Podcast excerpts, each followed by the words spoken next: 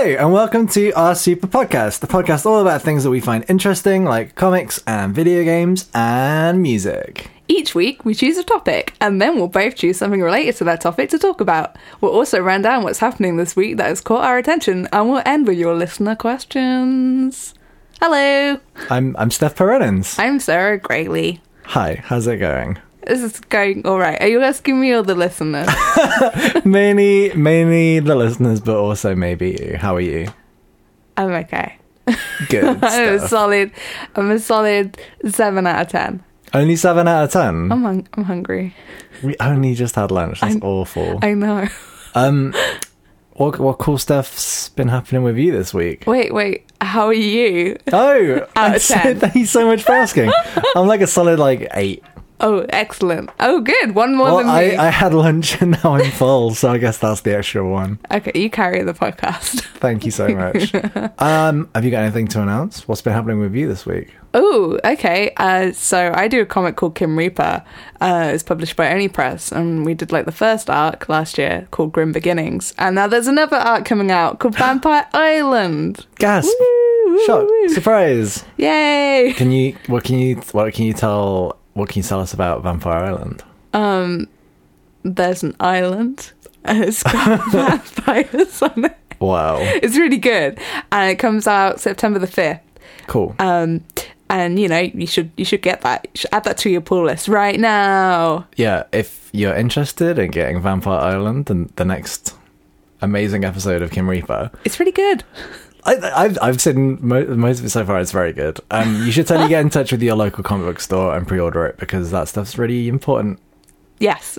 And September 5th. Also, there's a new site up called KimReaperComic.com.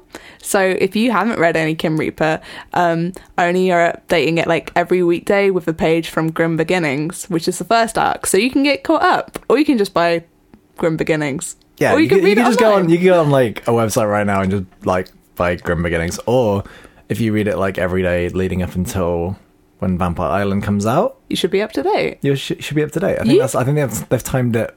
Yeah. Exact. Oh, that's cool. You've got options. Yeah. Which is pretty cool. It's very good. It's worth checking out. What else is cool this week in terms of not stuff related to you? E3 happened, which is great because it means while we're working in our studio at home, we've had so much video game related content to watch, which is just the best. I love video games. What are you excited about from E3? You know what? I don't think it was in the main coverage. I saw the Spyro trailer. Oh yeah, no. I think it was just in one of Sony's live streams. Yeah, well, I'm very excited about that. What's your history with Spyro? It's very good, and I played a lot of it as a kid. I borrowed someone's copy of the game, and I forgot to return it. I'm sorry, Sophie. But yeah, it was really great, and I love it. And so they're doing a remaster of the first three games, I guess. Yeah. So there's a new little gameplay bit of that we watched this morning, and Spyro looks so bouncy. I love him. The guy making the game made it sound like they've made all the game code from scratch or something, because he was saying about how they tried to figure out how to make all the jumping exactly the same and all the running feel exactly the same. Yeah. And yeah, that sounds like an undertaking and a half. It does. Thank you for taking that undertaking. For me, personally. It looks good. I had a demo of maybe the second Spyro game, and it was a really hefty demo, so I had a good time with that, but I never got one of the full games. You fool. I know. I'll never know. Oh wait, yes I will know. Oh yeah, I'm gonna buy the remaster, and maybe you can play it once I'm done. Wow. So I know, nice, it's so me. Generous. What did you like from E3? I really, really, really liked most of the Nintendo bit, except for the fact that I as soon as they started talking about Super Smash Brothers, I was okay, yeah, they're spending a lot of time on Super Smash Brothers. That's okay. I can't wait to see what happens. What they're going to talk about next. And then it just ended, and it was the weirdest feeling, because I think everyone else kind of delivered on. Well, maybe I don't think Sony really announced anything new, but I think every other video game conferencey thing there was had some new announcements. But Nintendo I feel like Nintendo kind of started strong. Like, Super Mario Party looks amazing. It does look fun, doesn't it? And it kind of brought back some weird memories of when we had a Wii U, we bought Mario Party 10. And it was like the weirdest Mario Party game in the world, because you're all on like a little bus going around and no one has separate dice rolls. So it's like a board game where you roll the dice and then you all move the same amount of spaces, and it was awful. And it was like, this is not Mario Party. This is not... No one's getting like messed about in this game. It's just nice. Yeah, I want my Mario Party to be mean. Yeah, that's the only kind of Mario Party I'm interested in. I've watched a whole bunch of like the Giant Bomb websites, like Mario Party streams, and they always do the whole mode where it's like 50 turns or something. There's like 50 turns each, so it lasts for so long. So if you imagine after every other like turn, there's like a mini game as well. Yeah. So that's what I want from a Mario Party game. I want it to be like a whole thing where about halfway through, everyone's questioning how they wanted to even play it in the first place. Yeah, that sounds good. So yeah, I'm excited for the new one because it looks from this on the surface it looks like the old Mario Party games. Yeah. So that's out October 5th, I think. Which is so soon. That's so soon. Like, if we can get some decent hotel Wi-Fi in New York, yes, we could just play it at New York Comic Con. Yes. Mm. if it's not too busy. Oh wait, it's kind of a busy show. But yeah, there was also. On the Nintendo Direct, they announced Overcooked 2 for Switch. So Overcooked is a really, really fun game, which I recommend. If you haven't tried it out yet, you should, because there's more coming, and I'm excited to get that. It's like a really good cooperative cooking game, mm-hmm. where you're like kind of... You're each kind of like... Everyone has their own little roles in a kitchen, but it's kind of like... Not like a typical kitchen. Like some of the levels, there's like... You have to like cross over like little bits of ice floating in a river to like get from one... thing to other, and then there's like ones on a space station where you can only cook ingredients in certain bits of it, but then the ingredients are stored in this other room, but then the rooms are always changing, so it's like cooking but like super stressful, but in a good way. It's like a cooperative puzzle game, but you can set your kitchen on fire, which is bad. Don't do that. Yeah, no, that's the worst thing in the world, when like the kitchen sets on fire and then you're trying to like put it out with the fire extinguisher, but then it like it's getting more on fire than you can deal with it. It's very good. It's very stressful. The new one looks incredible as well. Like it looks even more like outlandish. But yeah, I think I just feel like the most stuff that I was excited about came from the Nintendo Direct. Yeah. But I wanted to be more excited about everything else. I wasn't. I don't think anything. And there were so many games in the Xbox thing, but nothing grabbed me. I don't think everything looked really shiny. Yeah, but like. It's like stuff like Halo and Gears of War and... Oh, actually, okay, Forza looked kind of interesting, because like that was like the racing game where it looks like it's like driving all over England. Which I'm kind of like, I just like the idea of like driving around in a game like that. It's in England, because always like those games are normally set in America or somewhere else. So the idea of being able to just drive around the English countryside in a video game... That calls out to me. I would like to drive around in the UK in a video game. My favourite part of that part of the section was seeing everyone on Twitter in America reacting to the British countryside and being like, oh, look out for those chickens. So like that. They're everywhere. Oh, so countryside, so British. Oh, okay. I guess another thing to announce in like kind of related to the Xbox thing in us is like we kind of bought... Xboxes in the last week. we after we spoke about State of Decay 2 on the last podcast, we ended up watching a bunch of videos about it, and then we were like, there's some deals on at the moment, maybe we get an engagement gift for ourselves. Happy engagement is an Xbox and State of Decay. we got Xbox One S's and State of Decay 2, which we've played like a whole bunch of.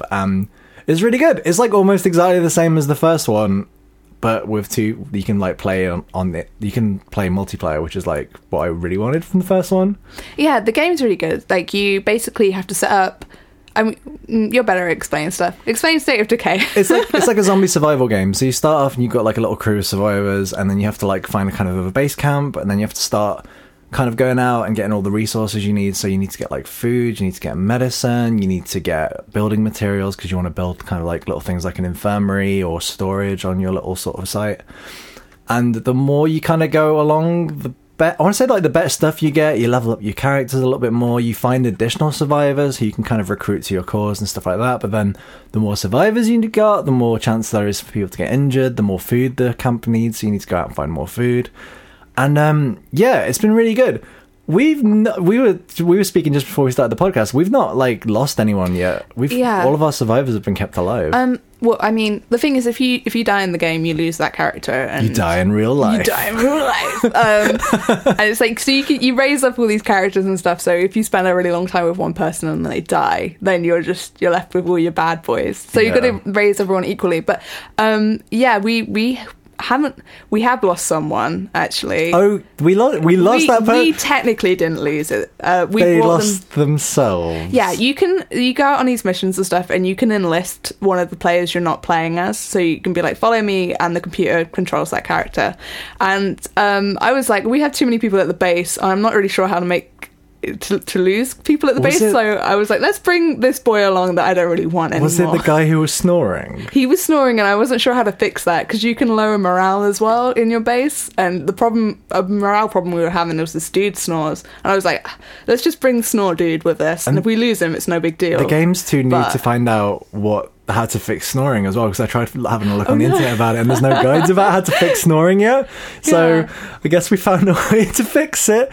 But yeah, so we took him. We all went on the mission, and he died. Oh, I was like, oh no! I think he died in the bit where it wasn't even like we had to clear a bunch of zombies away from a house. Yeah, and it was when we went inside the house after we thought we cleared away all the zombies that I think he went into like a tiny little room, and there was a zombie there, and it killed him. And I don't even think we found him before it happened, because I think we killed him as a zombie before we realised he'd even died. And then it was like, wait, where's I can't remember what the guy's name was.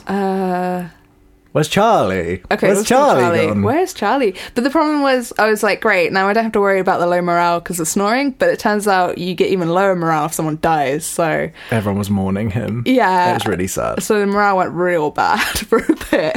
Oh, and then on the character selection screen, you had just, like, a tombstone instead. Yeah, I definitely... And it's on the map as well, and I definitely feel kind of bad about it. Yeah. I mean, it wasn't... Sorry, Charlie. It wasn't on purpose, but it was... It was an accident that we didn't feel amazingly sad about, which is really mean to say. That poor video game person. Yeah, sorry, rest in peace, Charlie. We're gonna go straight to video game hell. But I mean, we haven't lost any characters that we were controlling. I mean, I don't think you get to say that, because we asked him to come to that mission and we didn't protect him. It's on us. Yeah, I was gonna say though, the game is a little bit glitchy. There was a really hairy moment where I was in a van driving away from stuff, and then you were in the van as well, but then the game internet connection went a bit haywire.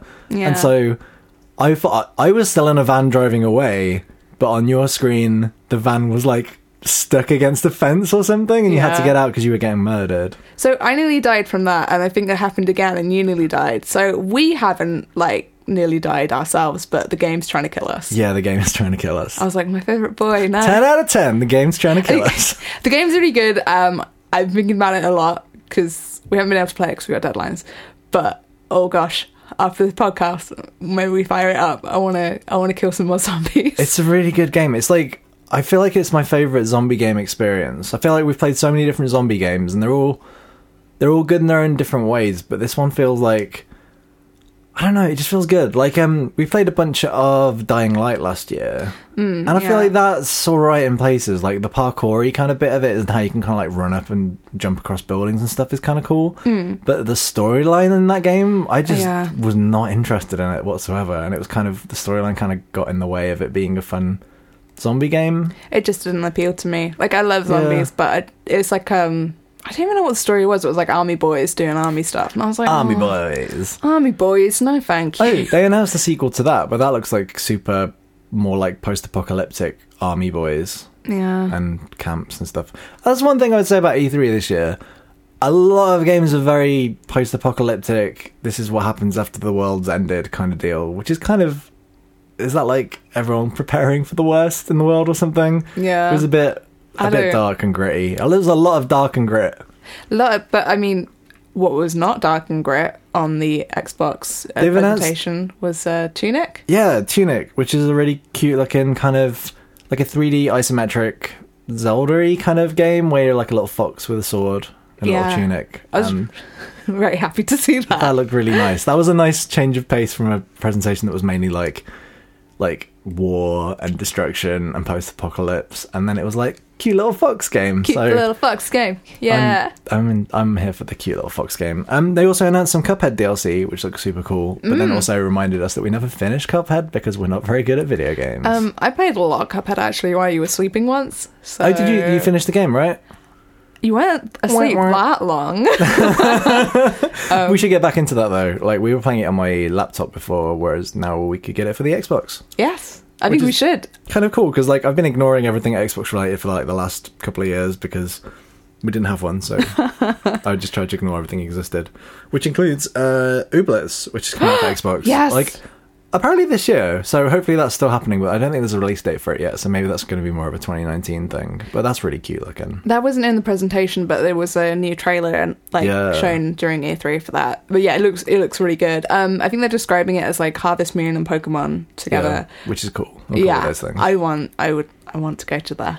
Yeah, it looks really cute, and it's got like a really nice vibe to it. I don't know, it's especially because like Nintendo didn't really announce the new Animal Crossing game, so I think everyone who's looking for like that kind of cute fix, like Ooblets looks really good. And that's coming out for PC as well. Ooblets got you back. Yeah, it looks really good and cute. Yeah, they like the style of the game is just like very visually appealing as well. Yeah, I hope it's good. I hope so too. Okay, so that was Xbox. Sony's one was like more like just games they'd already really announced, but it was like showing them in a little bit more in depth. Ooh, yeah. So like, I mean, okay, so The Last of Us 2 they showed like a whole bunch of, and one of the coolest things and the worst things about that trailer was they showed like a whole bunch of gameplay stuff, but it's ruined the Tomb Raider games for me now. Oh, because the gameplay in those games isn't as fluid and cool looking as the gameplay was in that trailer for The Last of Us. Yeah, I didn't stay up for the Sony presentation because I think it happened like 2 a.m. in the UK time. I'm sleepy. I'm a sleepy baby. And I'm an idiot. So you showed me that trailer in the morning, and I was kind of like, is this actually gameplay? Because it is so good. Like, it flowed so well. It looked amazing. I think it was like maybe hands down the best thing that I'd seen That was my favourite thing from E3. Yeah. But I think I'd be too stressed out to play it. I'd watch you play it. The first one was super stressful. Yeah. I don't want to play it, but I think it was the best thing at E3. Yeah. It looks incredible. And it's like, they showed a bunch of the new Tomb Raider game, I think either earlier in the day or something. But it's like the type of gameplay in those games is like very, very similar. Yeah. But the Tomb Raider stuff just didn't look anywhere near as fluid or interesting. It was very it just looked kind of run-of-the-mill now. I think there was a lot of, like, gameplay showing samples. Yeah. And, yeah, Last of Us 2 just, I think, blew them all away. Yeah. It's not a competition, but, you know. It's that kind of... I think it was very seamless, because I think some of that stuff... Some of the stuff they were showing in the gameplay, I think, is totally... maybe like little set piece parts, like the bit when Ellie gets thrown over the counter and it smashes the glass. Yes, like it's possible that little exchange there is something that's more of like a scripted bit, but the fact that it's so seamless and it's like it doesn't sort of change the perspective at all. It's all like one sort of shot that's continuous, and like the amount of places that bit of gameplay goes, because it starts in like one place and then go through like a little underground car park and then end up somewhere else, and there's just a lot of good stuff there, which is like. Yeah, I'm really excited for that. Like, I've always really enjoyed like the games that Naughty Dog have put out. Like, the Uncharted games are really, really good. Yeah. And Last of Us was amazing. Like, Last of Us was amazing, but it was just so difficult in places. Like, I got through the whole game on like regular difficulty, and then I just could not do the very last bit in the hospital on that, so I had to change back to like easy difficulty. So I kind of like breezed through it in the end. Yeah. But it was like such a good game, and the story was just like absolutely amazing. So I'm really excited for that sequel. Yes. And also like queer representation. Yes. On like a mainstream video game conference for like, a really good thing that was like literally opening the ceremony as well. So that was kind of really hell yeah, nice to see. It was. Yeah, I'm a fan. There was also Spider-Man was shown off a bunch more. Like, I think I just want that to be really good because I've avoided all Spider-Man games since the PlayStation 2 because they always get reviewed to be kind of boring and awful. Oh, and no! I read those reviews and I'm like, well, I don't want to play a boring, awful Spider-Man game. No. But Spider-Man 2 on the PlayStation 2 was like so good. Like, I don't think I played it when it first came out because I didn't get a PlayStation 2 till like about like a good chunk of the way into when there was PlayStation 3 on the scene. But I remember getting like a really cheap copy of Spider-Man 2 and it just felt like such a good game to play. Like the web swinging stuff felt really good. So I did some like very good hand actions to signify how good the web swinging is. You're missing out on these spider hands. I just remember having like a really good time with that game, and then times when I've revisited it like since, I've still had a really good time with a game that's like so old now. So I've got like a lot of hope. How old are we talking here? PlayStation 2 was a very long time ago. Even if you were a chunk into Spider-Man 2 was originally released. Wait for it, drum roll. That sound of the drum. It came out in like around 2004. Damn. I think, yeah. That's like, so that's like over 10 years ago. But like every Spider-Man game that seems to have been released since always has these horrible like not even fair to middling, like fair to bad reviews, and I just want a good Spider-Man game. And the new one looks really good so far. I feel bad, though. I'm the person who made all those Spider-Mans. All them Spider-Mans is listening to this now. And they're like, what? That's okay. It's better than any... It's better to have loved than to have never played Spider-Man at all. Okay, all right. I don't know. I'm very excited for the new one because it looks great from first impressions, and I don't know. I just really have a lot of hope for it. It looks really cool. Yeah. I think they wouldn't be putting so much into marketing it if it wasn't something a lot of people felt confident about. If it comes out and it's awful now, I'll never trust anyone ever again. You have to eat your hat. I'll have to eat my hat. You don't even have a hat. You have to go out and buy one. Talking of weird stuff like eating a hat, there's like another new trailer for Death Stranding. Oh, yeah. And that's just like weird looking. Like, I'm excited to find out what that game is all about, but like, I'm really loving at the moment that it's just a bunch of weird stuff that seems to make like no sense whatsoever. Oh, like, I know what it's about. Do you want me to explain Death Stranding to you? Are you just going to say Norman Reedus and the Funky Peters? No. Because that's all I ever see on the internet, and that phrase sticks in my head so easily. Norman Reedus and his nips. They're out so much in the trailer. No, he's a delivery man. And he's a delivery man. He delivers really big boxes. And he scuttles about. Every so often he pops a little baby out from somewhere. And sometimes the baby sticks its thumb up in the start of the trailer. Oh, have you guys seen the trailer? Because do you see the baby's bum? That's true. You do see a baby's bum. much like eternal classics like that Taking Back Sunday album with the baby's butt on it. What? Yeah, the second one. What? Wait, let me find a picture of this. Yeah, this is good. Do you not remember the Taking Back Sunday album with the baby's butt on it? No. This podcast has taken a turn. I'm sorry. It's just very important that you see this bum right now, apparently. I mean, it's not really important. It's just more of a thing that exists. Basically, okay, so Norman Reedus, he's a delivery boy, and he's going all over the place. But then there's also, like, weird time travel. Like, not time travel. It's like, there seems to be some kind of thing where the rain is affecting the time or something, and then there's all the weird, like, shadowy things, the umbilical cords going up to the sky, and, like, they have to, like, keep covering their mouths and not breathing, and then the weird handprint things appear in the mud, and, it looks incredible. You know it. You love it. It's the game. The album Where You Want to Be. Oh, that's the bum. It's just I remember now. A baby's bum on an album cover. It is. That's weird. Yep. Thank you for sharing. You're welcome. So yeah, I guess that was Sony. Like, I'm definitely intrigued by Death Stranding, but at the moment it just seems like, I don't know. I think that Sony had just given Hideo Kojima like all of the money in the world, and I think he's just going to make. I think all of the money in the world. Ooh. I think they've got a. Every time someone buys a new PlayStation, like £100 of that just goes straight to Hideo Kojima, and he gets a bit weirder. Oh, okay. But I don't know. I mean, I'm still interested to see what it ends up being. It looks creepy and weird, though, so I don't know how well I'm going to be able to cope with that. I was going to say, do you want to buy it? But actually, no, we're just going to be buying Super Mario Party. Okay, yeah, so back on Nintendo, we didn't talk about Smash Brothers. Are we going to get Smash Brothers? Have we ever played Smash Brothers?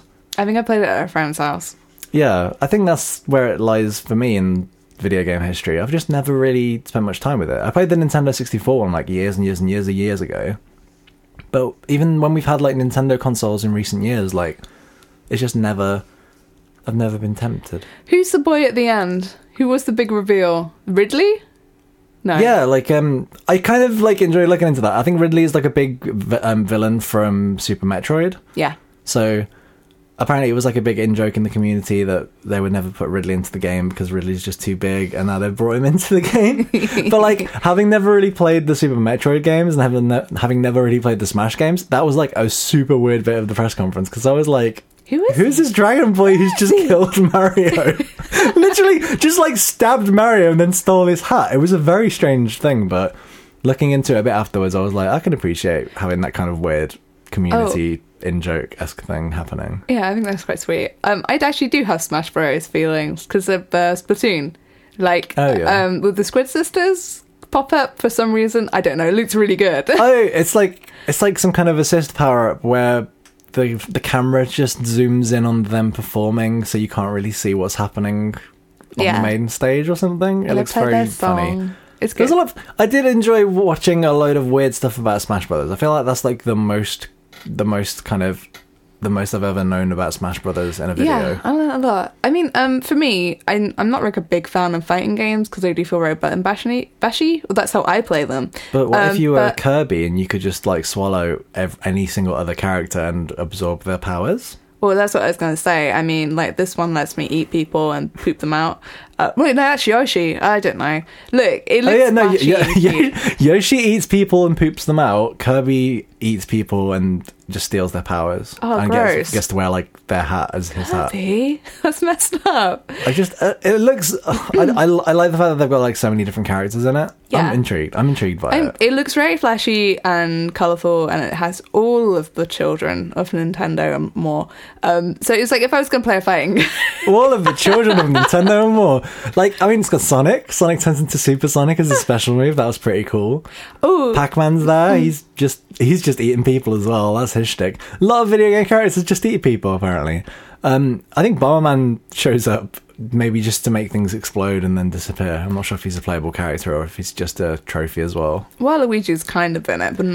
I don't think people are happy about it. It's not in it enough. There's an article on the Washington Post about Waluigi being like betrayed and treated like rubbish during E3. And it's got that that picture you showed me the other day of like the Waluigi just lying in the dirt. Yeah. It was like, that was like the main header image of the article, and it's an article that's literally just like delving into Waluigi's never gotten a game. People seem to really like him. Give him a game, you coward. But then a lot of it is like, there's no real backstory to Waluigi other than he's just like the anti-Luigi. Oh, all right. Yeah. So people are kind of giving him this kind of like...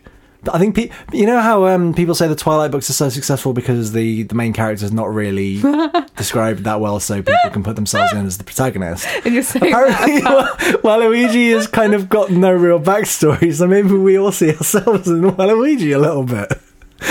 Maybe that's how that works. We're all a little bit Waluigi.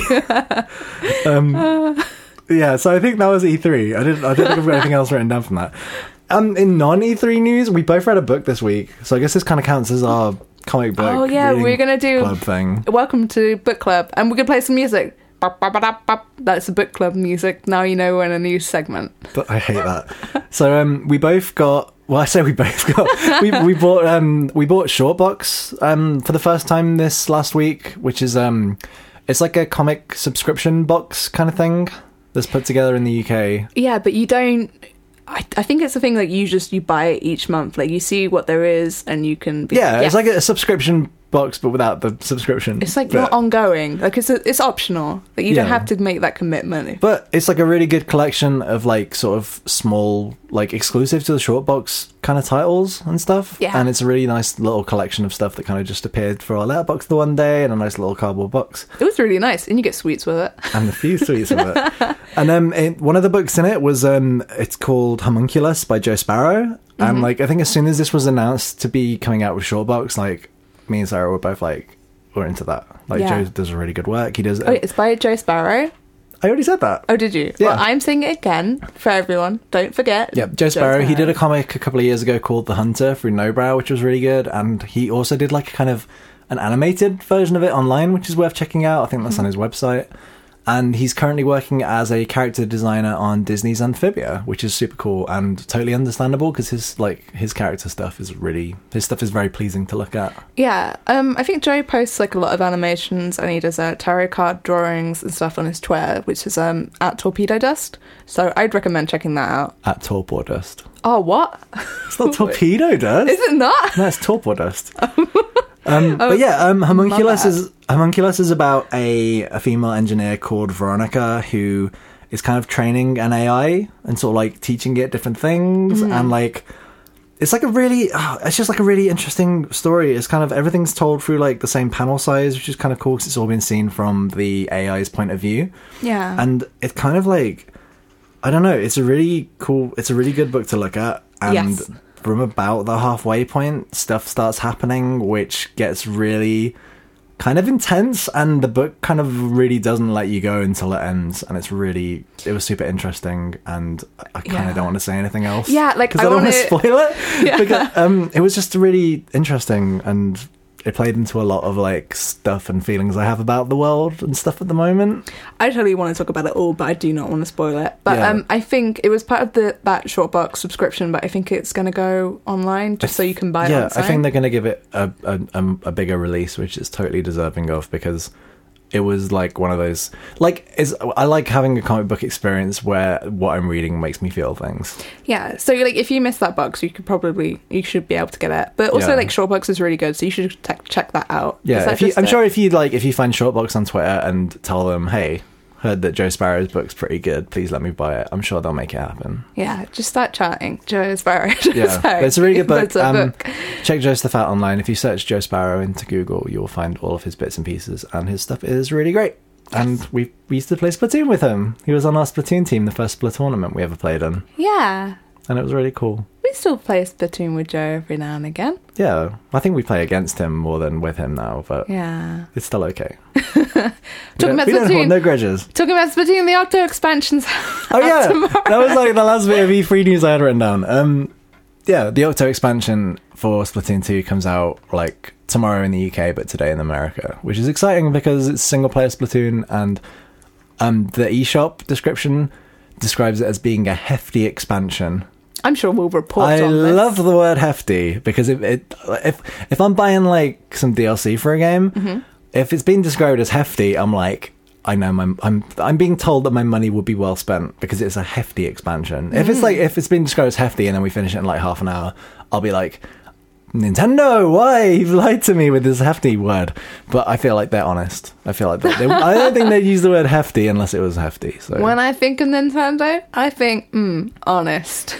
Wait, what? Is that sarcasm? Do you not? Do you think Nintendo? Liars. No, I trust Nintendo. Well, if you trusted Nintendo, why are they not going to talk about Animal Crossing? And four people come and send us replies. I know they said that the E3 presentation was just going to be about titles that were coming out this year, but even so, it wouldn't have hurt to maybe just show a little Animal Crossing, just Tom Nook walks on stage and goes, "Hey, if you give me $1 million, I'll tell you when the next Animal Crossing game's coming out," and then he goes, "Well, I'll tell you anyway, it's coming out in 20 whatever," and then he just says, "You can pay me back the bells, but until you pay me back the $1 million, Animal Crossing for the Switch will never come out." I think that's how it would work. Dang. What if Reggie walked into the kind of the Nintendo Direct stage / his house? Yes. Whatever. He walked into his and then he pulls up his face and reveals that he was Tom Nook. No, he wasn't even Tom Nook. He was the two Nook children all along, standing on each other's shoulders. I don't like this. I'm into it. Reggie doesn't even exist. Reggie doesn't exist. Has anyone ever seen Reggie's birth certificate? No, it's the Nook children's disguise. I hate it. Welcome to my new sub-podcast called Nintendo Conspiracies. Wait, how did we were on Book Club. We've done Book Club, now we're on Nintendo Conspiracies. Okay, we need a new jingle. Reggie hates Waluigi. What? That's not a jingle. That's the jingle for this section. I hate it, no. For Nintendo Conspiracy Theories, the jingle is just, Reggie hates Waluigi. No! Okay, new segment. Here's the segment jingle. Boop, bop, bop. Okay, what's the segment? I'm going to cut out anything you do like that. Doop, doop, doop. Here's the new segment jingle for the new segment, which you haven't even announced what it is. Reggie hates Waluigi. No! Reggie, prove me wrong. Yeah, so, okay, and the main segment of what we're talking about today, after all this E3 and Waluigi chatter, we're going to be talking about comic books and how you make them, because that's what you do. That's your big thing. It's me time. It's, talk about me. So yeah, we're going to talk mainly about that, and then maybe like we'll have a little brief delve into me doing flat colours and lettering. Yeah, the real interesting things you about making comics. I do comic. We all do comic together. I think you do more comic than me. I help out pretty good. So yeah.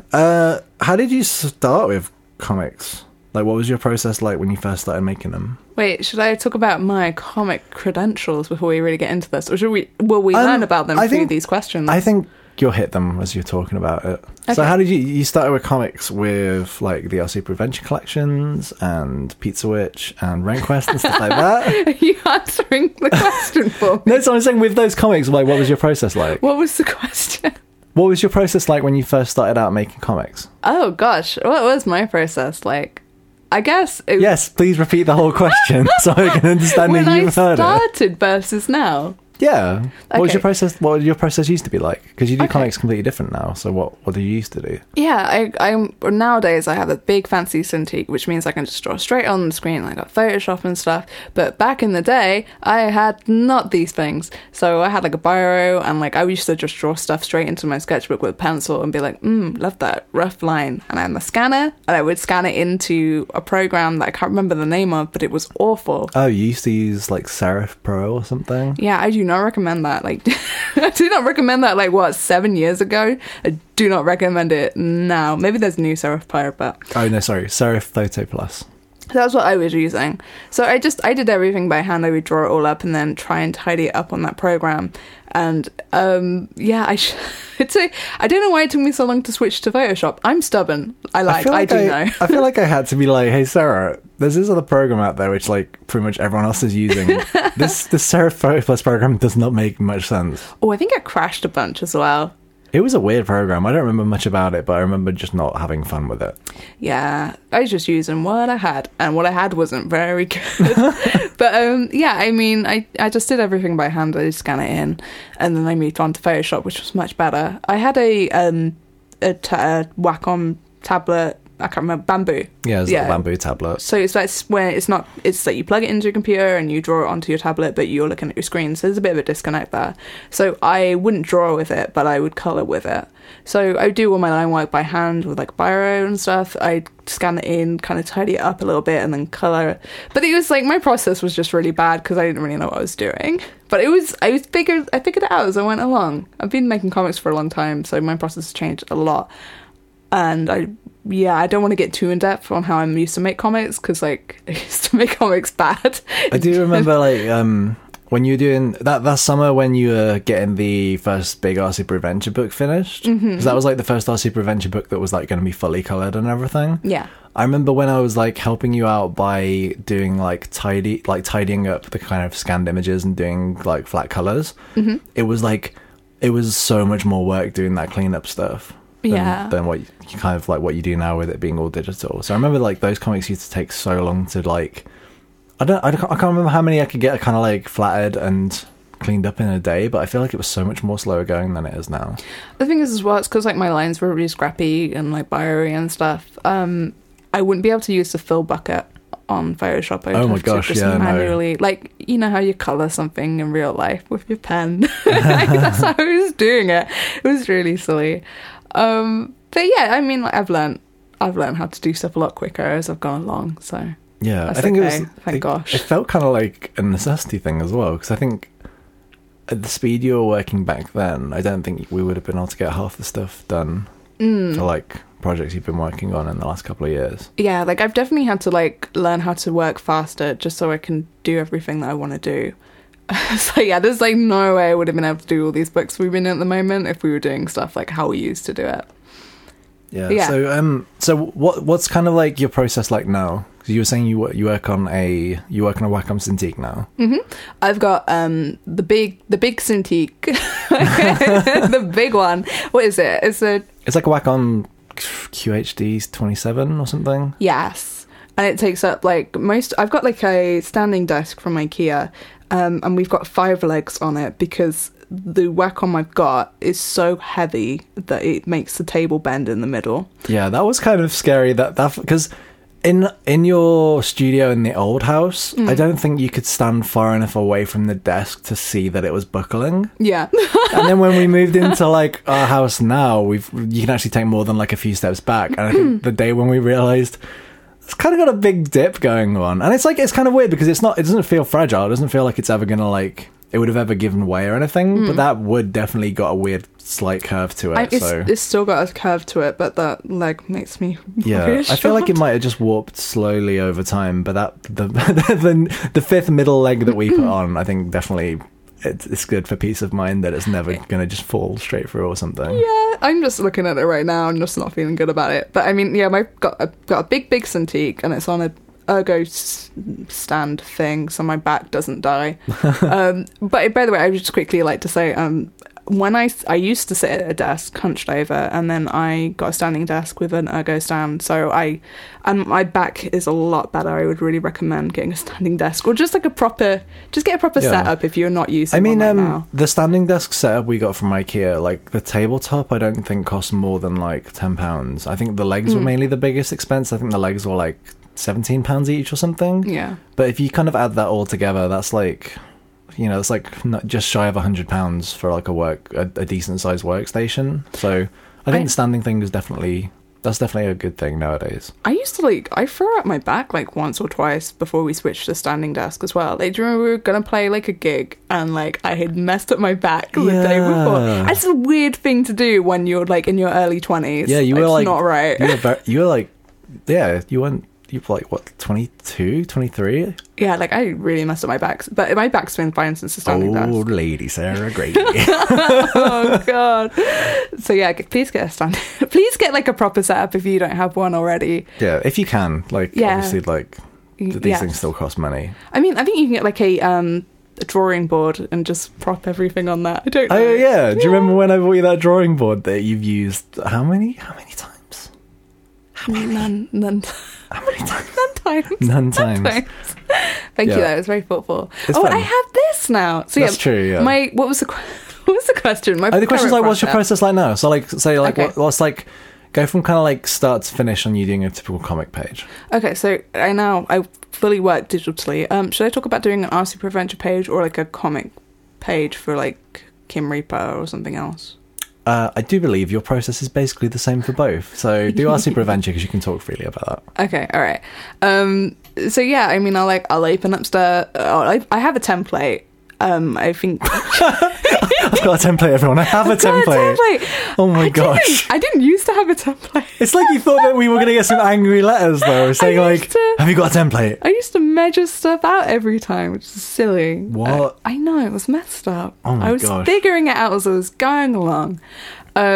Yeah, I mean, if you're going to work on a comic page and stuff, you should have size dimensions and stuff. So you should have a preset guide. But yeah, I have a template, so I have all my squares, like, drawn up already and stuff. So I open up my preset, and it's got, like, on the lowest layer, there's, like, a brown or something, so I'm not just looking straight onto a bright white screen. So that helps my eyes a little bit as well. Because if you're going to be staring at screens all day, just... You gotta take care of your eyes. Take care of your body. I mean, take care of your eyes. I'd say a better way of doing that is just getting something like F-Lux or Twilight or using built-in like blue light filters. But I think you use the brown ones just because you still like having the white borders for your comic and for colouring as well. But yeah, so first like I'll block out my pencils, I guess. I will have like I take notes of when stuff happens, so I do it on scrap pieces of paper, which is dumb. You should do it like in a book, so then you can turn to your book and look for your ideas. Hey, you at least take pictures of your scraps of paper now, so that's something. Yeah. So I look at my picture of a scrap piece of paper, and I'm like, I want to do this comic, so... Wait. What? I'm talking about my process. You didn't really say what you do on the scrap paper. I'll draw, like, stick me and you, assuming that we're both in it. I can usually tell... I don't differentiate the cats, but I can usually remember who's doing what. Who's who. But yeah, like I'll draw stick me and you doing some just basic poses and stuff, and then I'll flesh them out in the pencils. So I'll draw them out, do my shapes and whatnot. You know how pencils work. You pencil it. And then... Wait. I don't know how pencils work. Please explain what pencils are. They're like digital. I mean, so like pencils is basically it's you making the rough, sketchy version of what the final art's going to look like, right? Mm-hmm. Yeah. I keep in mind as well, like the space for speech bubbles and lettering. Got to make sure you can Oh God, I'm getting. That's interesting. Do you? Stepler is my comment, so I don't do that. But I think I know how much space the speech bubble is going to take up, and I try and accommodate that.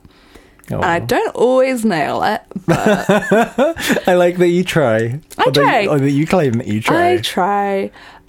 So, like, I'll pencil it up and stuff, and I'll be like, that's a comic. And then I'll save it, and then I transfer it over to my smaller Cintiq. Oh, I have two. Yeah, I think the good explanation for that is that we originally thought it'd be a good idea to get the smaller travel size one for travelling. And it turns out it's 1,000,000 times nicer to ink on a Mobile Studio Pro for me than on my big Cintiq. I don't know. I don't think the pen pressure works very well on mine. I'm not sure if that's a universal thing or if it's just on my model. I think it's a new technology. They've improved the technology, so the pen pressure on the Mobile Studio Pro is like more sensitive than on the other one. So yeah, I couldn't ever get it to work on the big one. So I really like the feel of inking on the Mobile Studio Pro. So I transfer over my pencils. I usually do them in a batch as well. I just do a bunch of pencils at once.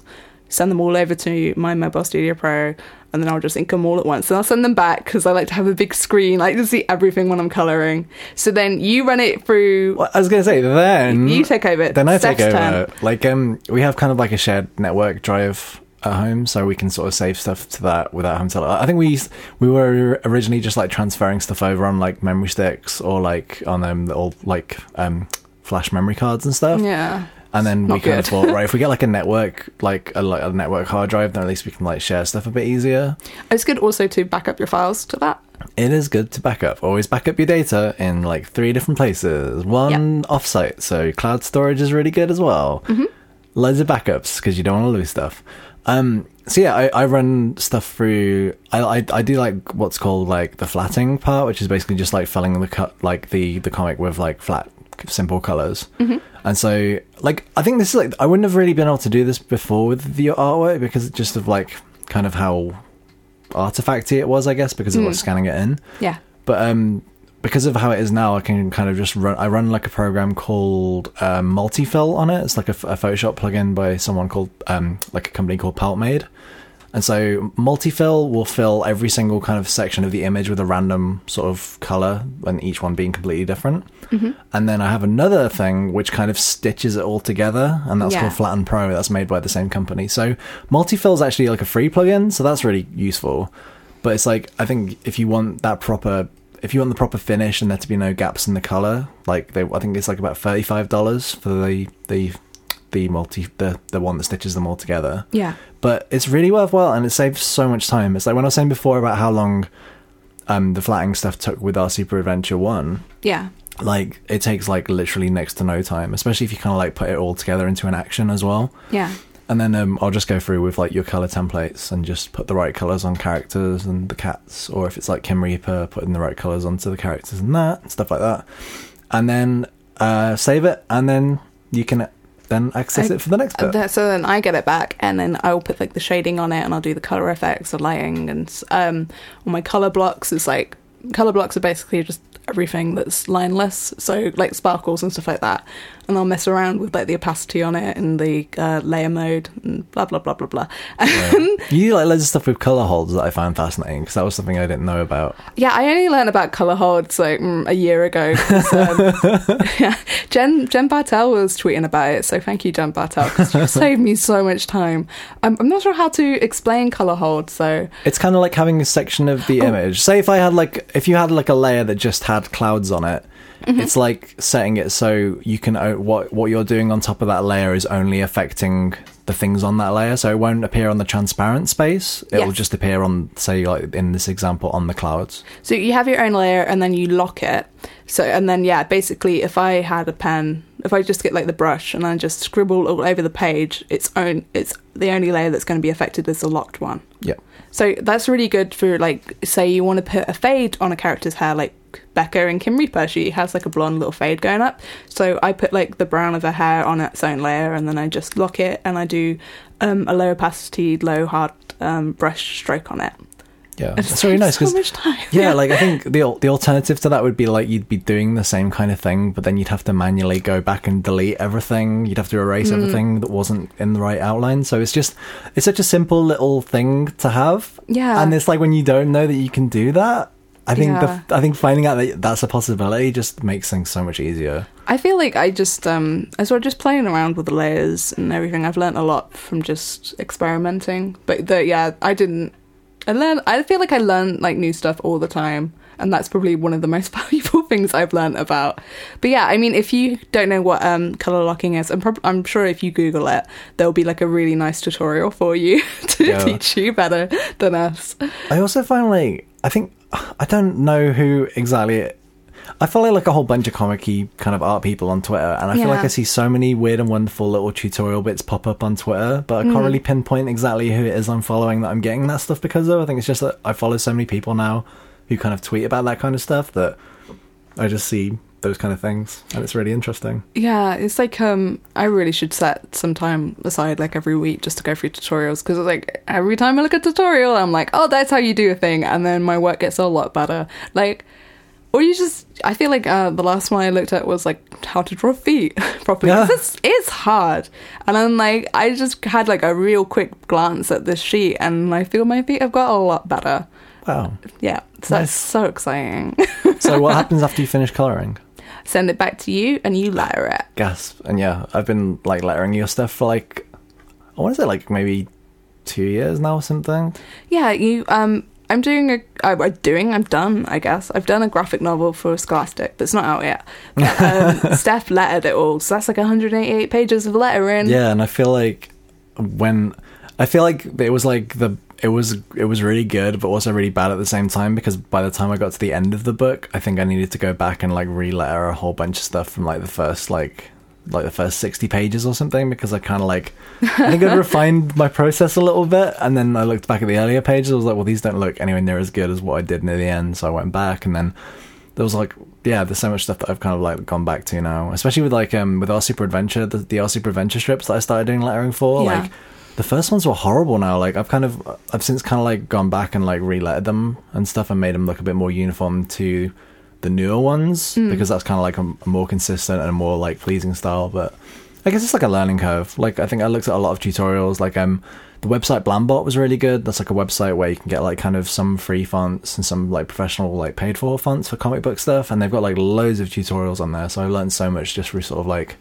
having a look at tutorials and learning different bits and pieces. And yeah, I think like that there's 188 pages for Glitch. I think that was like a super like, yeah, I think I learned a lot through doing, and it was all, I think with any of this stuff, it always just seems to be like this thing of like just refining and getting the process down and then seeing how long it takes. Because I think when I was first doing lettering stuff, it took me so long just to like draw the little tails and stuff going to people's mouths. Yeah. And then I think I know my way around the pen tool like so much better now after doing like about 200 pages of like that stuff. So yeah, it's good. It's I think just like looking at other books and so as well, and finding like what kind of lettering stuff and speech bubble stuff looks cool.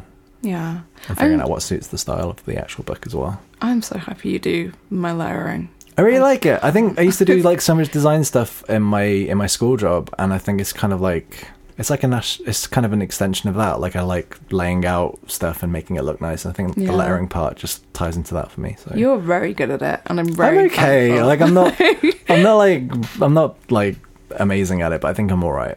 I think you're amazing. Thank you. This is like this isn't the Gush Over Stuff podcast. This is like I think I'm doing like a decent enough job. I'm getting better at it. That's the more that I do. I mean, we just talked a lot about the process though, but yeah, like sorry, our cat's Wilson, licking plastic. Wilson, don't. Come on, man. Wilson, please. Please. Yeah, like we like together. We've been working on so many. We've done like a lot of comic work lately, but I don't think we would have been able to do as much if you weren't, like, the flatting is a lot of work, and it speeds up, like, just doing the actual colouring part so much for me. So that's really awesome. And also, gosh, how long does, like, I can't even letter, but when I try, it takes so long. Do you know, like, the lettering on your earlier stuff is still, like, super charming and nice. Like, it's I want clean, I want good. It's kind of, I do like how much the flatting has helped with the speed at which you can colour stuff, because I think when we were getting from, I think it was like between December and March of like earlier this year, we were like super trying to get like all of Glitch finished to get it in on time, and I think you thought the colouring was going to take you a lot longer, just based on sort of previous stuff that you'd done, but because everything was already kind of coloured the way it needed to be coloured in like terms of flat colours, that sort of streamlines the process so much. But yeah, like I entered like this really bizarre frenzy where like I could colour like 10 pages a day, but I think that by that point we already had like the colour palette like so established, you'd already like flatted it so well, like you've done like the bulk of the work, so I was just like hopping on and just like doing that extra bit. I do super like, I mean, I've got like so many memories of like when I was like still working my school job and then coming back and still doing like bits of like, because I did some like bits of flatting for like the last Kim Reaper stuff, I think. Yeah. And then sort of like doing lettering for RC Prevention comics and stuff like that for them to go online. And I was like, how did I ever fit everything in? Because I feel like it was just so weird and busy, but. Yeah, but the podcast listener at home, we both like work full-time freelance, just to clarify. Yeah, me since like about a year ago. Yeah, you we've been working together for like 2 or 3 years, I guess, since the Kickstarter, because you used to do all my mailing. You do my mailing stuff. I feel like before the Kickstarter, you were doing mail outs and stuff while I was at work. Yeah. So if you had any sort of like shop orders, you deal with them kind of in the daytime, go down to the post office where we had a bit of a kind of a mean post lady. Yeah, she was so mean. and then I think from the point of because the Kickstarter kind of ended just at the point where I had my summer holidays from my school job. Yeah.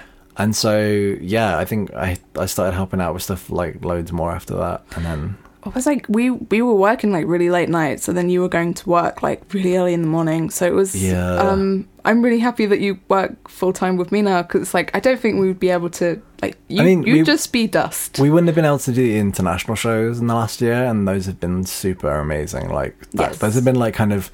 The kind of things that I never thought we'd be able to get the chance to do, because of just how everything kind of worked out. Like, in terms of me not being able to get that, like, that time off and stuff like that, but they've been like such amazing experiences, and I think, I don't know, we're very lucky and appreciative about it. Yeah, like it's been super cool, and I'm really excited for everything in the future.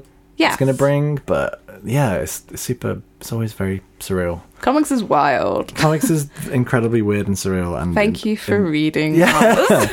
Anyone out there listening who reads like Sarah's stuff, like, oh my gosh, like. Thank you. Like, it's so cool. Okay, I got one last question about your comic making process. Okay. Hit me. Is there anything you'd like to experiment with in the future in terms of the ways and techniques you use for comics, whether it's how you draw them or how you colour them? Is there anything, any kind of styles you'd like to try that you've not tried so far? I'd like to find it even faster. Oh my gosh. I like maybe like a different lining style, maybe like something. Oh, yeah. I like the idea of doing like something like rougher, a little scrappier, and, but then I really like what I'm doing right now, so I don't know, but what I'm doing right now takes a really long time to do.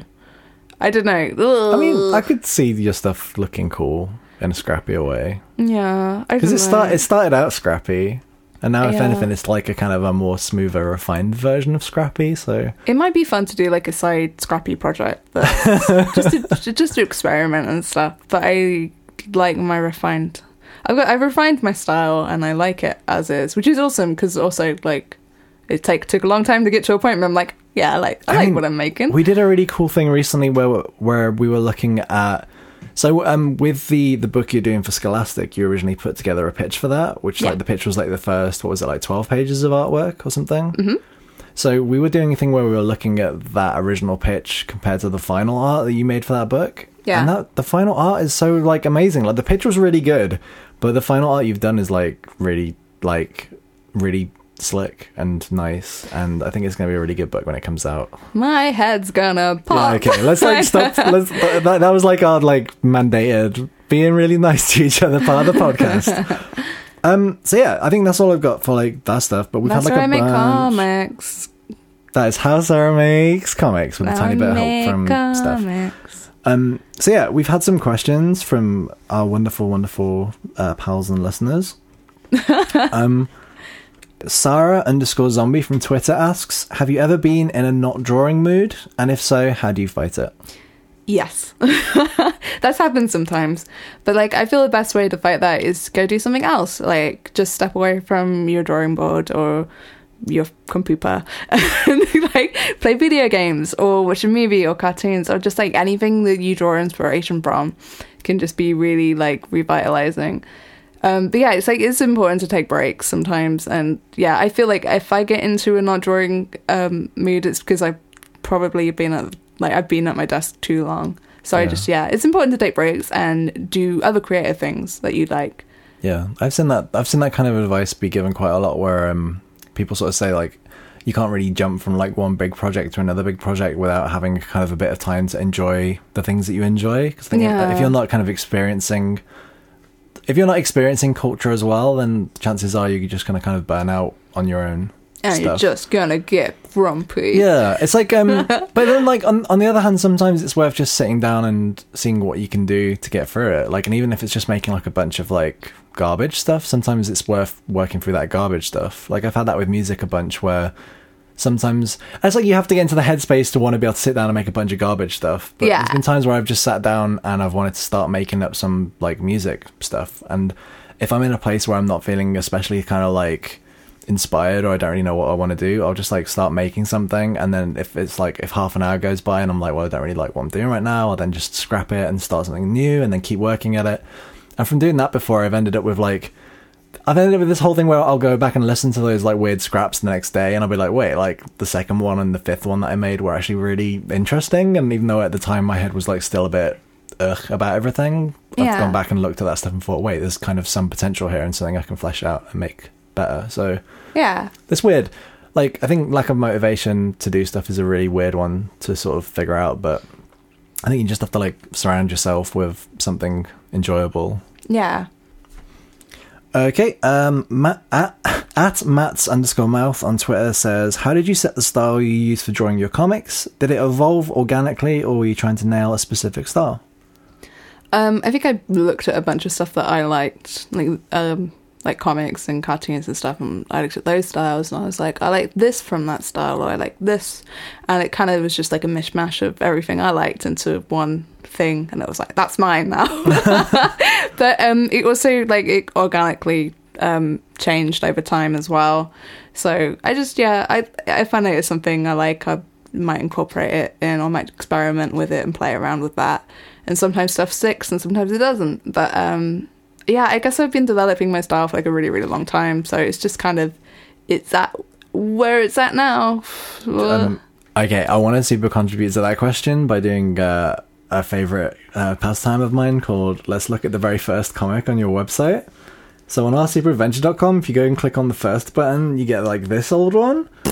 So it's like no, it's not fart sound, but it's I find it really weird. Like it's really fun looking at what your style used to be like compared to where it is now, because it just looks like it's kind of like it definitely looks like the same style, but it looks like just smoother and slicker. It's digivolved. It has digivolved. Sarah Grayley has digivolved over the last like 6 years of RC Prevention comics. What's below Agumon? Oh, the little like round version. Yeah, that's the little round version of Agumon. And then maybe I'm at Agumon. I mean, that's the egg. That's the digi egg. Am I at Greymon? Will I get to Metal Greymon? You look at your stuff now, and it's like it's still like a similar style, but it's like praise me. Same but different. Yum, yum, yum. Compliments. Oh my god, no! I'm never going to praise you again. This feels very self-indulgent. I don't think you can deal with compliments. Yum, delicious. Yum, yum. Okay. At Submarine Coat or. Nikki Stu, as we know her. Yay! She asks, how have you found the transition from using traditional mediums to now using your Cintiq? Do you miss not using traditional mediums? And what do you find are the pros and the cons to using a Cintiq? I every now and again I'll go in my sketchbook and I'll just use Spyro. Good old sketchbook and Spyro. And I'm like, if it's been a really long time, I'm like, oh, this feels different and fun. I like it a lot, but I mean... What is this, friction? Is this friction? What is this force enacting on my pen? But I mean, working digitally is like a lot faster and it's a lot cleaner. Like my... And also, you know, I've been cursed a bunch for various different reasons, and one of the curses is that... I always draw people's heads too big, but then, like, thanks to digital media, I can just, like, literally lasso tool around it and just resize it. I do a lot of resizing of heads when I'm working. Oh, it takes 2 seconds. I've seen all those emails from your various editors just screaming at you saying, Sarah, your heads, they're too big! Okay, I notice before I send it. I'm a professional. I know. I'm just joking. But the thing is, like, if I draw it in a sketchbook and its head's too big, it's like, well, that's that. Can't go back. There's no undo. But yeah, it did take me a while to get used to the swap, because it took me a very long time to get quicker inking as well. Yeah, like that was a big problem for me. I think also I did like the whole of Kim Reaper, Grim Beginnings, and then it was. Not until I was doing the Scholastic book I actually learned how to ink faster, because it's like, I have to if I'm going to meet this deadline. And it's like, that's really good as well. Like, just like working on books, and you have certain problems that you have to kind of adapt and learn to. It's like, yeah, it just took me so long to ink. I would be inking all day and I could only ink like 3 pages a day. Whereas now, if I get in a good groove and stuff, I can do 6 or 7.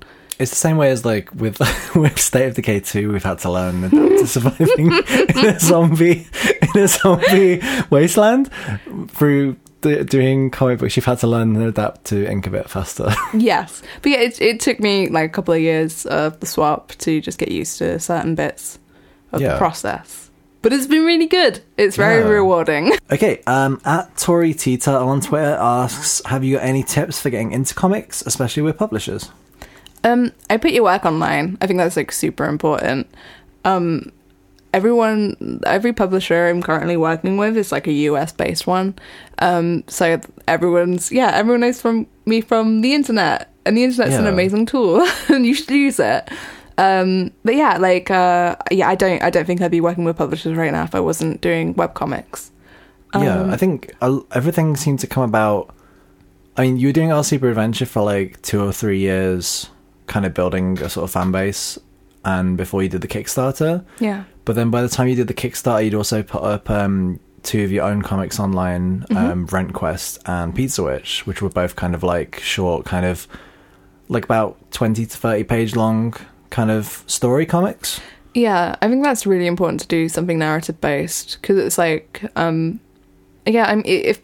if Only Press had only seen our Super Adventure, I don't think I would have been asked to pitch stuff, because it's like our Super Adventure is only like a 4-panel thing. You don't get much story. Whereas like I did a comic called Pizza Witch alongside our Super Adventure, and it's like 4 pages. I think it's 22 pages in total, which is like about how long an average comic, a floppy comic, is. So it shows that I can tell a story in 22 pages, which I think is really important. Yeah, I think that's definitely a good thing for people to be able to see, that you can kind of work to the constraints of that medium in the mainstream. So that's something worth bearing in mind, I guess, that if you want to sort of get into making those kind of comic books, if you put out something online that's serialized in the same kind of way, if you're kind of emulating the thing you want to be able to do, then that's totally going to help. Yes, and people always harp on about this, but sometimes people don't do it still. It's really important that you have your contact information easy to find. Yes, and also having a portfolio website is just beyond... like important, and making sure that you have a place on the web that is just like your work. I see a lot of people especially like people who work for like comic book publishers, complaining that they'll try and look into someone's what they think is going to be their portfolio website, and that ends up just being like a load of like reblogs and memes and stuff like that alongside the work, so then they can't really see what they were going to check out. So having a place on the internet is just literally a place where it is your work, your portfolio. Like, I think that's very important. I had that problem recently. It was like I couldn't do a job and I wanted to recommend someone, and they didn't have a portfolio, and it's like I don't really want to just send your Twitter. Like, you can see, I guess you can see work in like the media, but you have to like scroll through other posts that aren't. You just should have all your work in a nice place, and you don't need to pay for like a fancy portfolio website. You could just have a Tumblr page or something like that. Yeah, there's Tumblr layers that will lend themselves to being quite just instant and being able to just being able to display all that art. Or like all someone's work in just one nice, easy, convenient website with clear contact details. Yeah, You should make it easy for the person who wants to hire you to see that, you know, you're hireable and like you'd be a good fit. It's in another way, like you wouldn't. I would never have dreamt of applying for a job by like writing a CV, but in between all my credentials, like posting my favourite memes. Well, maybe that would have worked. I don't know. Please hire me. Here's a list of my favourite finds. Oh my gosh. But like, if you get that right person, though, if you get the right employment person who's like, finally. Brisha Bakadu. So yeah, I guess the refined version of that is put stuff online. Make sure people know how to contact you. And like update like on a regular basis as well. Show people that you're active and what you want to be working on. That's my advice. Nice. Our advice. I think that was good advice. Yeah. Art by Moga asked on Instagram, do you have any reservations about putting your relationship out into the public eye? How do us two run the business together? And if you're a kind of cat, what would you be? So I think we should start with the last bit there. The most simple. If you were a kind of cat, what would you be? I'd be Pixel. I'd be Pixel the cat. He's like a bag of sand. I love him so much. He dribbles. That'd be me. I'd just be a little bag of sand. Yeah, I would just be Toby. I feel a kinship with Toby because she's so fluffy, and I feel like I've got kind of like a lot of hair on top of my head. Hair. I would either be Toby or I would be... What's the big, like, fluffy ragdoll cats? Are they just called ragdoll cats? It might just be a ragdoll cat. Whichever, just the biggest, fluffiest kind of cat. Although I wouldn't want to have hairballs. I want to be a big, fluffy ragdoll cat, but you need to promise to still brush me regularly. I just want to be a bag of sand. Yeah. I'm not even a cat, I'm just literally a bag of sand. Pixel's not even a cat, he's just a sandbag that we've drawn a face onto. He's so good. Okay, Let's work backwards. How do we run the business together? How do we run the business together? I guess I kind of run the businessy side of stuff. You do all the admin. Yeah, so I do all the taxes and stuff like that, all that fun stuff. Numbers. I run the online shop. How do they work? I don't know. Spreadsheets and all that stuff. Although I don't really have that many spreadsheets. I say spreadsheets like I've got loads of spreadsheets. I think we don't really keep that many spreadsheets. You make like a cool checklist spreadsheet for me for my comics, and it's really great. Oh, I did like a thing on it where it gave Sarah like a little thing where it calculated what % she'd finished based on how many boxes she'd ticked.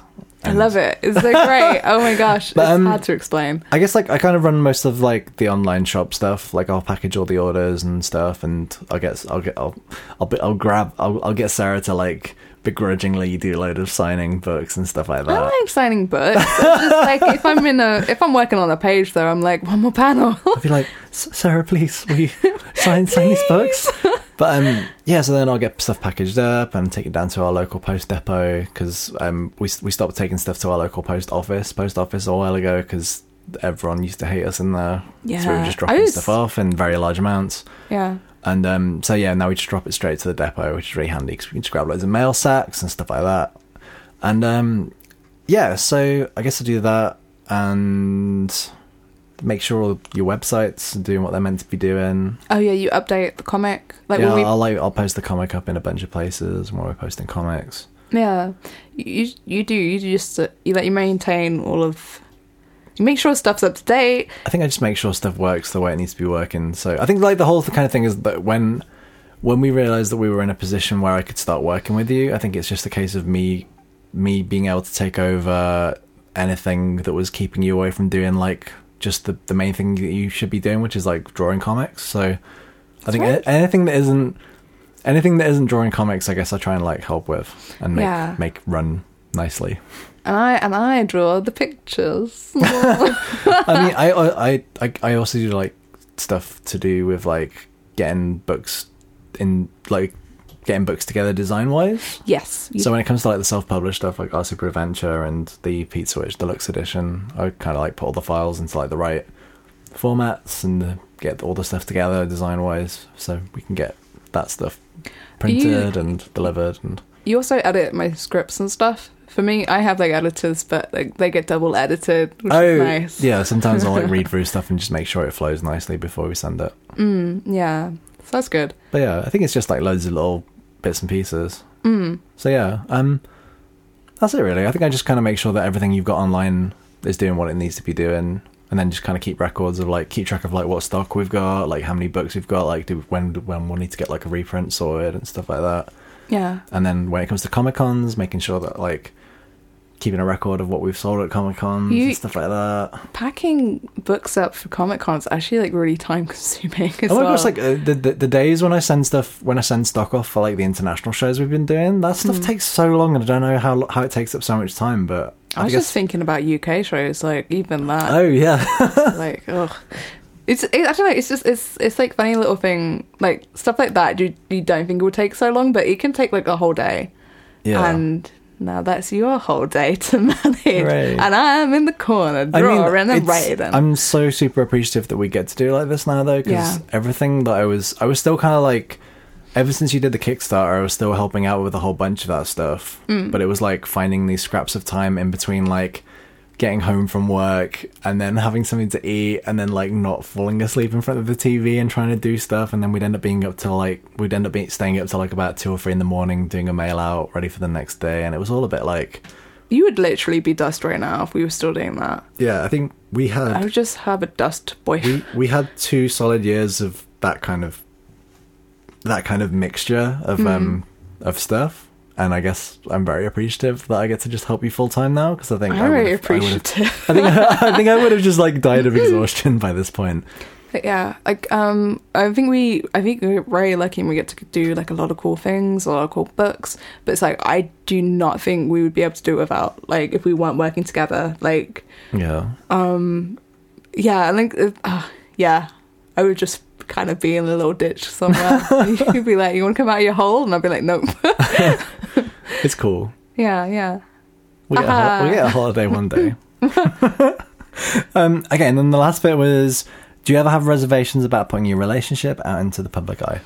I think I have a total disconnect from that mentally. I think we said something similar on the last episode about it, but like, I've been thinking about it recently, and I don't think my brain processes it enough. I think, do you remember there's that first time when there was like a whole big Imgur post that went viral, where there was a bunch of the comics, and like so many of the comments on that were really like mean and weird. Oh yeah. And I think ever since then, I don't think I'll let myself think about it too critically. Like, I have to realize that there's always going to be people out there who are like super weird and mean about it, but there are people who are probably going to be in a situation where they feel like that sad and stuff for a reason, so I kind of have to feel bad for the people writing that kind of comment in a way. Yeah, like if you're going to take time out of your day to leave like a mean comment on something, it's like, I don't envy you. Yeah. Like, what are you doing? And then it's like when we get nice comments, I think that's the thing that like cancels out all the bad stuff, because I think we see so much nicer. We see so many nice positive comments on the internet that it's kind of negated any weird occasional bit of like bad stuff. Like, I think on the engagement comic, there was like someone who put that comment on Instagram where it was like, wasn't someone like, how did like that we're both messes or something like that? What was that comment? I didn't remember that comment. I feel like there was a comment that both sort of signified that we're both like two messes that found each other, and I was like, no, I kind of like that though. Cute. Yeah, it's kind of like I'm on board with that description in a way. I'm not sure if it was meant with like much compassion or anything, but like, you know. Yeah, I think when we first started, when RC Prevention first started getting attention, and we'd get those mean comments at the start, I think it used to like bother me. But now I'm like, lol, block. Like, bye. Yeah, it's like, especially when people like wander onto your Facebook page and try and say stuff, it's like, wait, this is like, we get to curate this bit of the internet. You can't just stumble in and be mean. You want to come into my house and be rude? Yeah. No, get out. It's super weird. It's like when people post off on Imgur and it's like the wild, wild west of comic, like comic internet, then it's like, yeah, fine, like people can be weird and bitter out there, but at the same time, it's also like a strange little weird place. Whereas if people stumble into like your like Instagram or Facebook and start kicking up a fuss, it's like, hey, wait a second. Yeah. This is our bit of the internet. Kind of. Although, like, when drawing a comic, if I look at it and think, like, oh, this is, like, easy bait. Like, if someone could be mean to this, or, like, it looks a bit funny, I'm just like, that's a book comic. Like, that's all right. I'm not going online. People can see that and comment on it when they read it and in the book. Yes. But apart from that, like, yeah, I think I'm just like, here's the comic, and I throw it into the internet. Okay, at Ken McFarlane on Twitter asks, how do you set up a page when working on it, initially for a print release or initially for digital release? Even if at the time I think it's only going to go online, I do everything at like 300 DPI and make sure it's at like a good print dimension, because like further down the line I might want to print it. So I think that's really important as well. It's like if you do something below 300 DPI, it's not going to print very well. So it's really important that you make sure it's at that good print quality, regardless of where you're putting it. Yeah, you'll find a lot of professional printing companies will say like your file should always be 300 DPI, like an absolute minimum.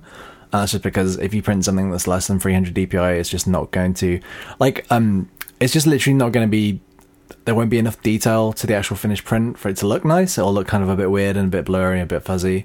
But yeah, I think you should always kind of like bear in mind that you might want to eventually someday make your work physical in some shape or form. Because I think if you kind of start working at a much smaller size and then in the future think, hey, I'd like to print this, and then realize that you can't really do it without sacrificing a lot of image quality, like, you'll just want to kick yourself in the past. You want to get into a little time machine and go back and go, no, why'd you do that? So I think you always want to kind of like bear in mind, you always want to be, you can always size down, but you can't really size up. Okay, we got another question from Lord Smeefentosh on Twitter. What inspired you to make Kim Reaper? Fear of zombies, essentially. When I was a kid, I lived in what's it called? It's like a close. It's not a close. I like a cul-de-sac. Yeah, I lived in the cul-de-sac, and at the bottom of the cul-de-sac was a graveyard, and it was very spooky. And I read like this Goosebumps book. I can't remember what it was, like Camp Stay Alive or something, and it was just very zombie focused. So I was incredibly scared of zombies, and I lived right next to a graveyard, and I was pretty sure that if, like, you know, I was going to get eaten by zombies in the night. So I used to struggle to get to sleep tonight, and I would dream about being Grim Reaper, which sounds really dorky. I was very young, because it's like, can't die if you're deaf. Oh, so and yeah, and just like that little goofy thing from my baby years is what sparked the idea for Kim Reaper. So yeah, cool. Nice. Yeah. Okay, last question for this week. At Hamish Steele asks, is there a comic you've read that you wish you'd made? It's been a while since I've read it, but probably Seconds by Brian Lee O'Malley, because, like, so good. That's a really good book. Yeah, gosh darn. Like, everything Brian Lee O'Malley does is, like, very good. So. Yeah, I'm really excited to see his new comic whenever that gets brought out, but I don't think there's, like, a solid release on that yet. Yeah. It's, like, Worst World. It's going to be good, though. Yeah, well, hopefully. But, yeah, no, that should be really exciting. Okay, yeah. I think that's all the questions we've got for this week. Next week's episode, I don't know what that's about yet. We haven't picked a theme. I know what it should be about. What's that? Sonic the Hedgehog. That sounds like great. I'd be so much happier if that wasn't like the fifth time we've had to record this because of Wilson coming in the room and licking various things. Like...